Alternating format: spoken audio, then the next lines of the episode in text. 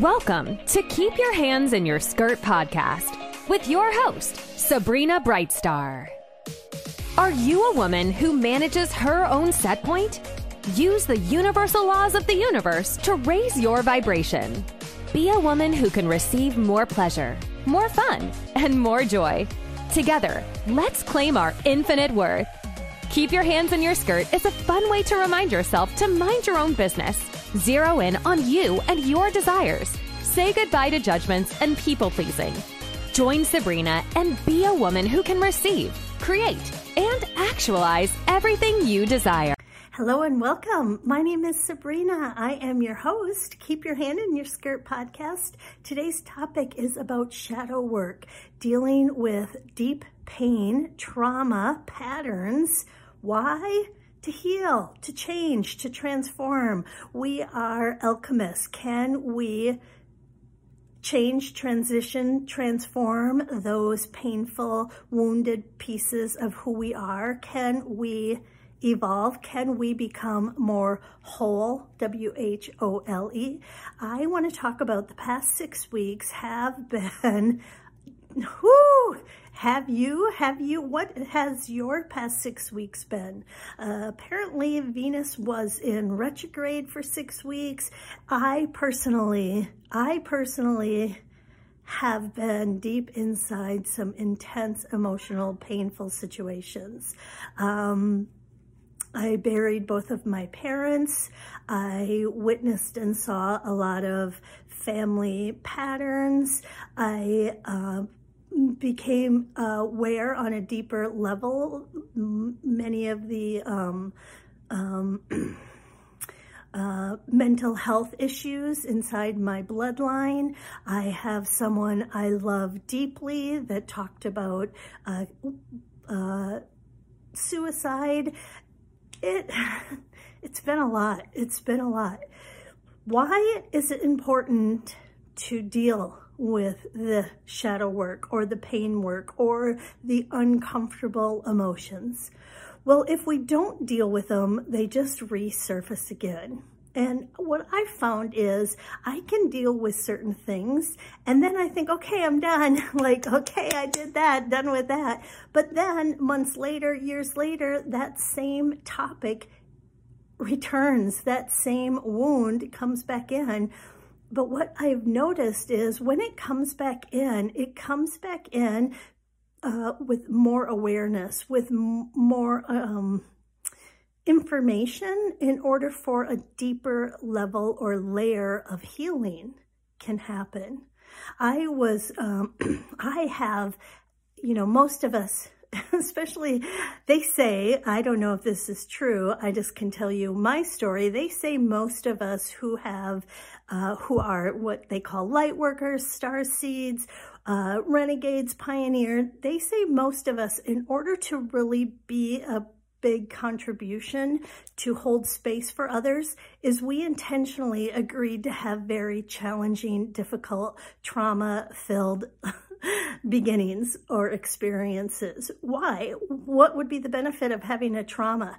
Well, apparently, when you've had trauma, when you've personally been a victim or uh, a, a, abused, then your your compassion, your awareness, your your ability to uh, feel to really feel someone else's pain because you too have had that pain. So you know firsthand the difficulty of that.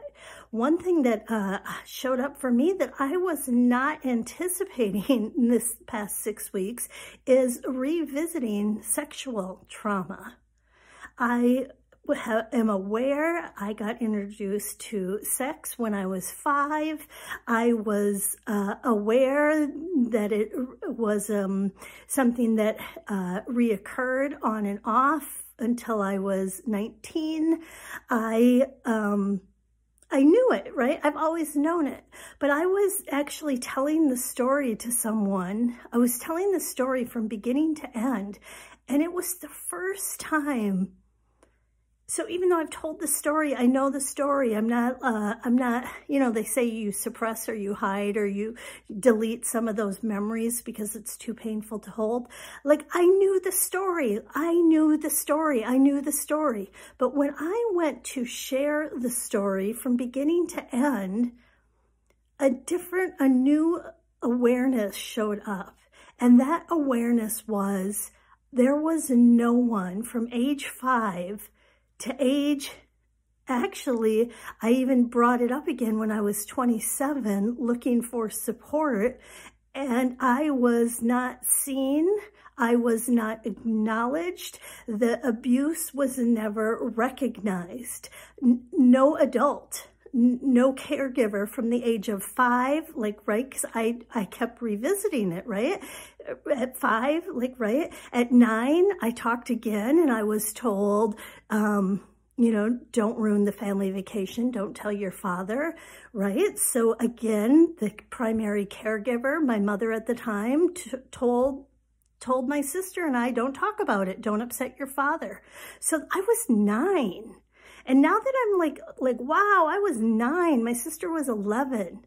And then again, right, when it was older and other things happened to me, it didn't even occur to me to reach out to an adult to get support or help. I'm like, oh, this is just what happens. I just, I knew it happened.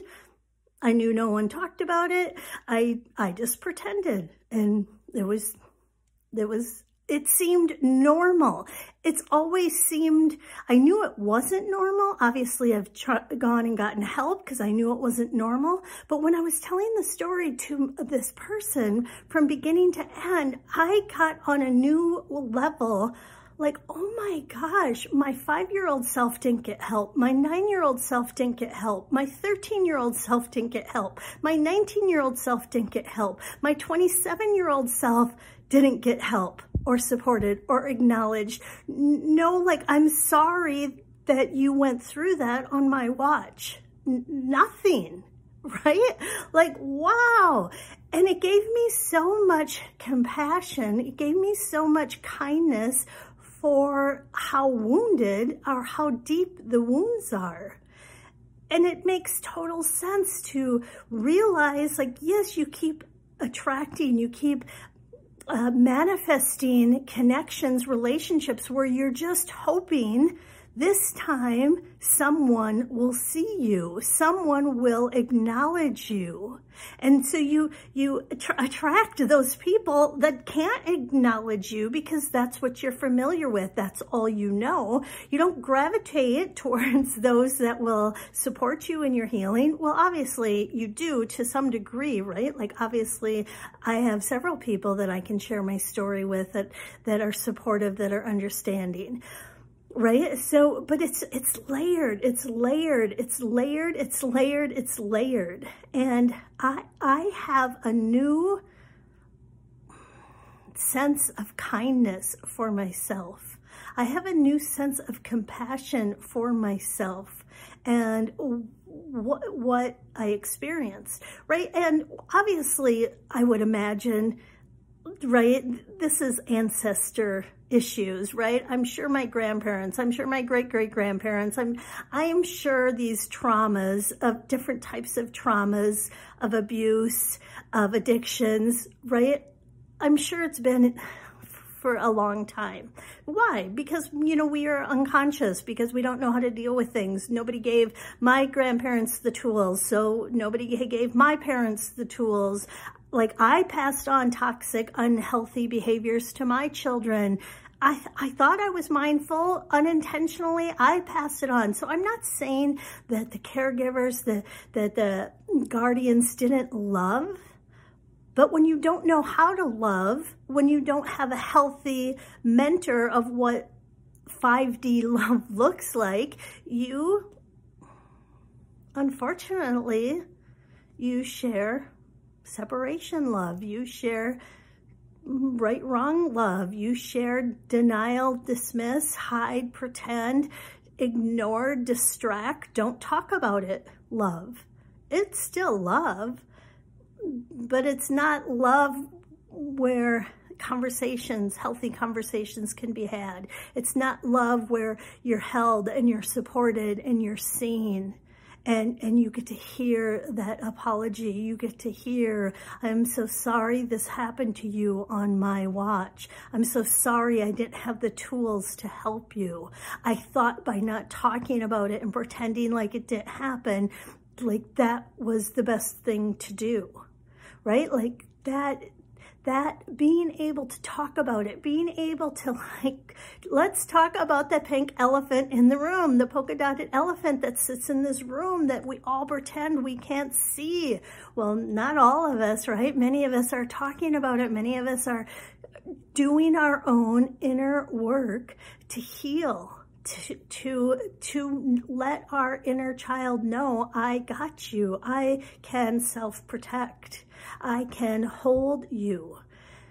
So this last six weeks, I I never anticipated all of the twists and turns and unexpected things that have shown up have shown up. And I um I've dealt with it like right I, I'm feeling it, I'm talking about it, I'm discussing it, which is beautiful, beautiful therapy, as well as I feel exhausted from doing shadow work. I am so exhausted. I am so ready to retire from the third dimension, right? I am so ready to retire authentically because I know, I know how to change my vibe, right? I like, I'm a master at changing my vibe, but I no longer change my vibe and change my vibration at my own expense, meaning like I no longer camouflage my my shifting my vibe.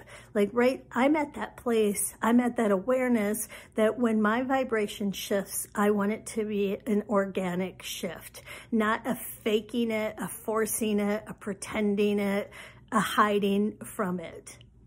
Right? And then in as well as I'm tired, like I'm tired, I'm tired of shadow work, right? So I was listening to uh, YouTube the other day and they were talking about those of us who have had a difficult life.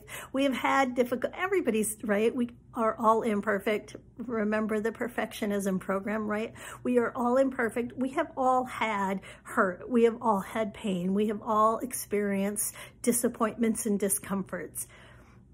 That's just part of our life. In this video, they were really talking about those of us who are vulnerable enough to feel it, to discuss it, to do the work, to look at it, to declare it, to acknowledge it. Those of us with this much vulnerability, it really is a gift and a contribution to the future. It really is bringing heaven on earth. Because when we can bring heaven on earth, when we intentionally bring in that 5D consciousness to this earth, we help others lose the shame of their stories, lose the guilt of your story, lose the self-judgment of your story, lose the judgment of others from your story. And the way that all happens is when we can be vulnerable enough, be real enough, be honest enough to do the work. To, I'm, and I'm not saying you have to go and announce your story. What I've learned about self-protection is, and Brene Brown had a really, has a great book about not everyone deserves to hear your story. So you have to protect your heart. You have to protect your inner child. And not everyone deserves to hear your story. So choose to share your story with in a place that you feel safe, in a with people that you feel safe if you want to share it at all. Maybe you you just process with your own writing, with your own videoing. Something magical happens when you make videos. For me, I'm a self-projector, uh, um, a 2-4 self-projector in human design. And what that means is when I verbally talk out loud, I get to figure out what it is I think and feel.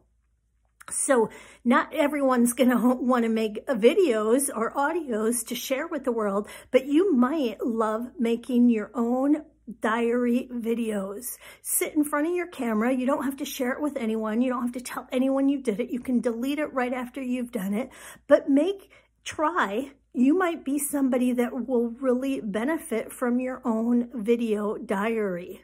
Some people really benefit from a written diary we, we all have different ways of processing, different ways of coping, different ways of growing and evolving. So whatever way works for you. Maybe you're the type you just go in nature and you just cry in nature and you allow nature to support you.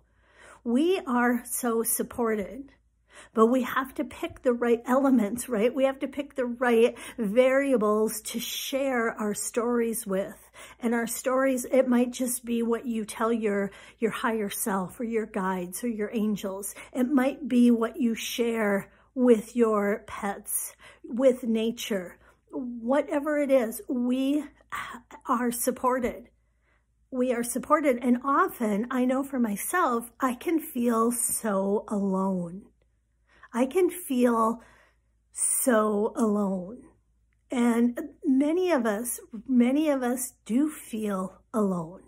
We do feel, right? Society says when you're out in public, right? You, if you don't want to be a, you know, a negative Nelly, you're not like saying woe is me stories, right? Like that gets old having people in your life that like love the your woe is me story. So you intentionally try not to be a woe is me person. But then sometimes, sometimes you are fake. Sometimes you're wanting to be optimistic leads you to be a fake optimist. It leads you to be, um, you're pretending. And for those of us who have been had trauma, fawning. That is what fawning is. Fawning is, oh, hey, I just love you so much, or you're so great, you're so amazing. Fawning is you go out of your way to make everyone else feel really comfortable. Why? Because you don't feel safe you don't feel safe and a protection is fawning, pretending, like trying to keep the other person happy so they don't get mad, they don't explode, they don't rip you to pieces, right? They don't reject you, they don't abandon you.